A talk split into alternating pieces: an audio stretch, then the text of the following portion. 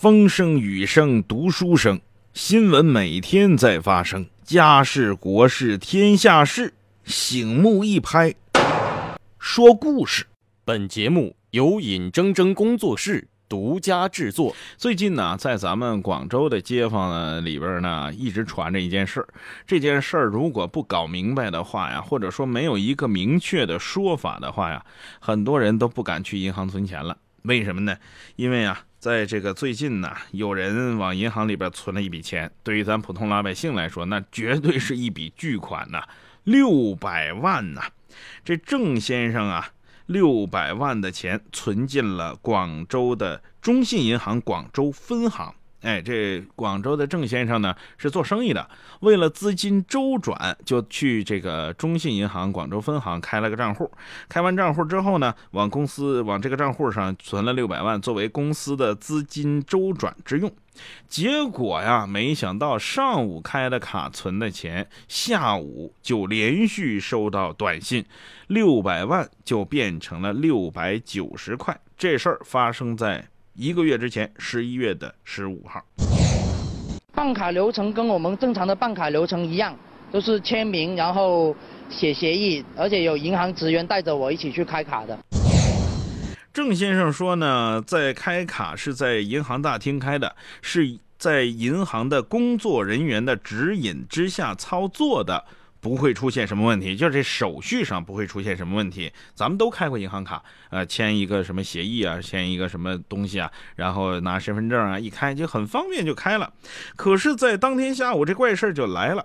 郑先生一个下午收到了中信银行发来的两百六十多条提示短信，这提示短信是提示什么呢？提示您消费了两万块钱。您想，六二百六十多条提示短信。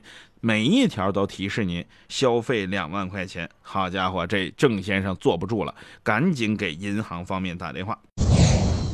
我赶紧致电这个银行总行的一个服务电话，在致电的过程中，这笔钱还是在持续的被转走，但当时银行卡、手机、U 动，包括所有的资料都在我身上，六百万元的钱最后只剩六百九十块钱。事发当天呢，银行方面让郑先生是耐心等待结果，可是郑先生这一等就等了将近一个月，六百万可不是小数啊，六百万瞬间就被人转走了，给郑先生也带来了不小的困扰。生意上面也会最近也会受到影响，包括一些投资方面，昨天月底也是跟人家借钱去还的一个房贷，所以各方面资金压力也非常大。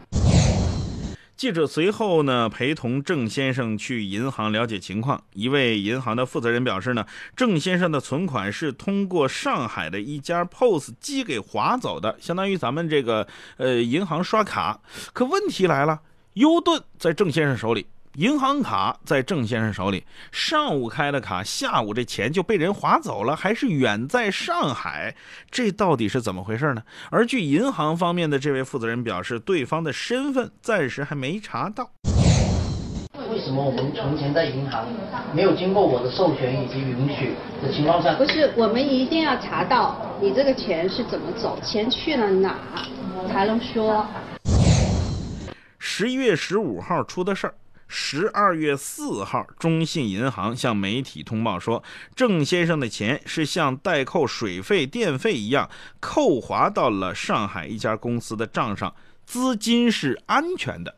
这事儿有点费解哈，什么叫资金是安全的？这钱在我不知情的情况下，哗哗哗的就被人给扣走了，居然说资金是安全的，这个说法我很多人都不理解哈。一个人的银行被莫名其妙的划走了六百万，这心情完全可以想象。事发近二十天以后啊，银行就来了一句资金安全。这还算不错呢，人家还给你啊有有个说法。可是这里所说的安全，到底是真的安全，还是所谓的安慰你这当事人呢？反正你的钱也划走了，现在说钱还在，总算呢有一个定心丸，说这钱呢还在对方的那个 POS 机的那个银行卡里边，哎，我们也能找到。可是对于普通人来说，各位想一想哈。钱一放进银行，无端端被人划走几百笔，到头说你跟我讲银行是安全的，各位会怎么想呢？如果这事儿发生在咱们的这个银行卡里，你会觉得安全吗？钱放到银行里的安全是指什么呢？即使不等于万无一失，至少不可能被人随意的这样划走吧？让银行跟你说划了也没问题，我能找到这钱。可是人们想象当中的安全包括这样的安全吗？反正这钱随便转，转到谁那儿去不知道。嗯，反正就我我银行能找到是谁，我先不告诉你，我暂时我也不知道是谁，反正我能找到。你这叫安全吗？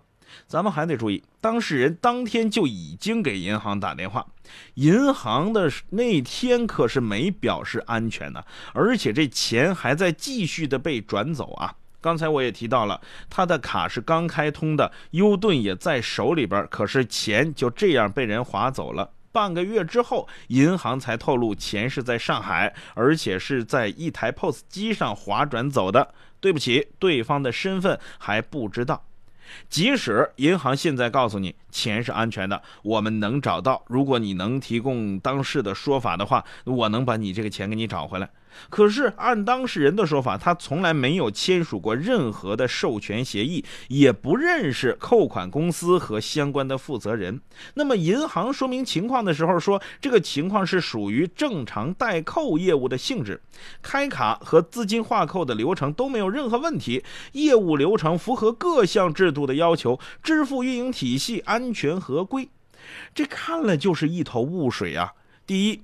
我这当事人没有签任何的授权协议，我这卡优盾都在我手里，对方谁划走我的这样的公司、这样的商户我都不认识，没有过任何接触。然后你银行告诉我你的钱是安全的，你的安全感是从哪儿来的？你安全的说法又是从何谈起的？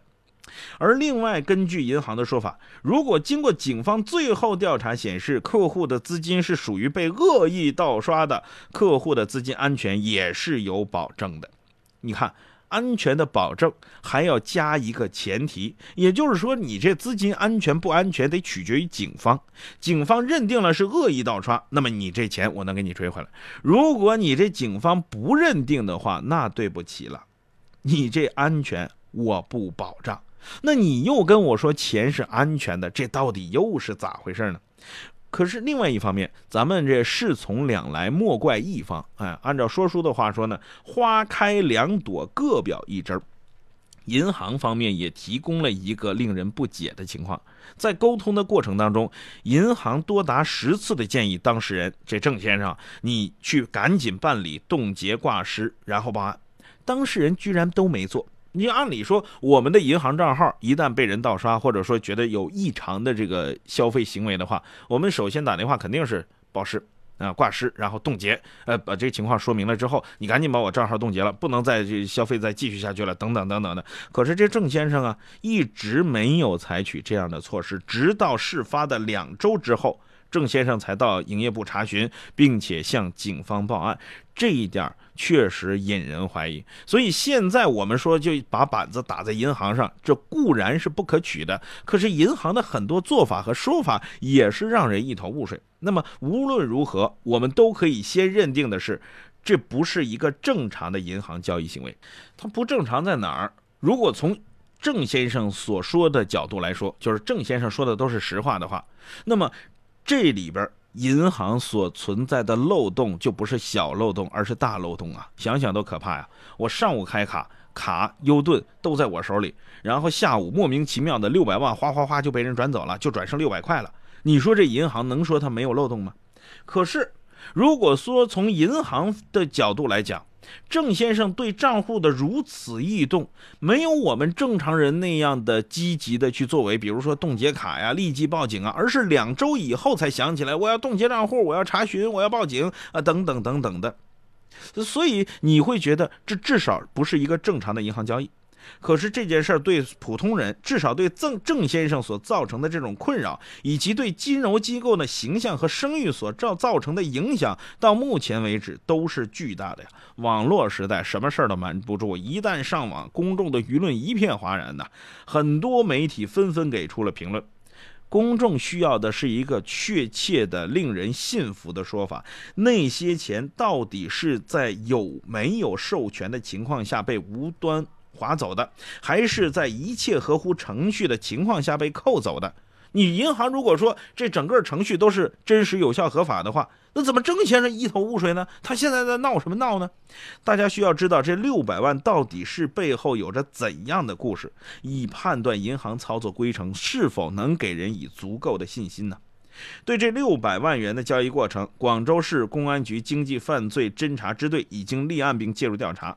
如果属于恶意盗刷的话，那么资金会保证安全；如果不属于恶意盗刷的话，剧情也未必没有反转的可能。如果那样的话，郑先生至少隐瞒了很多实情，当事人需要为银行声誉受损所承担一些后果。正常扣款。和莫名其妙的被转走，这两者不可能同时为真。也就是说，一定有一方存在漏洞或者在撒谎。我们如果按照银行的说法的话，目前这笔钱暂时是安全的。如果当事人确实没受过错的话。他的钱不会受损失，但是银行已经承受了巨大的质疑和指责。倘若没有合理的解释的话，这种质疑、这种指责，金融机构因此所产生的影响可能是无法挽回的。所以，在这个程度上，银行不应该无所作为，他应该积极的配合公安系统，甚至积极的配合郑先生：一、保留证据；第二，提供证据；第三，追查这笔钱的来龙去脉，把这个事儿一直要弄到水落石出而已，让我们公众能够接触到真真实实的真相，从而判断自己的账号是否安全。这个事件，第一。公众要给出一点耐心，给银行和公安机关一点时间，来追查这件事情的来龙去脉，来追查这件事情的真相。另外一方面，银行也应该积极主动地配合相关机关，尤其是公安机关，把这笔钱的去向查个水落石出。至少这是为自己的名誉和尊严来证明，否则的话。公众内心的疑惑和不安全感永远无法消除。我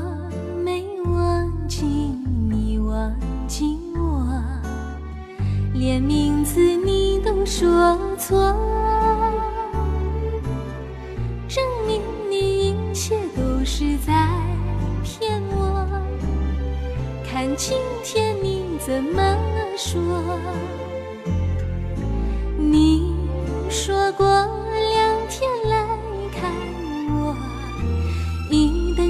是一年多，三百六十五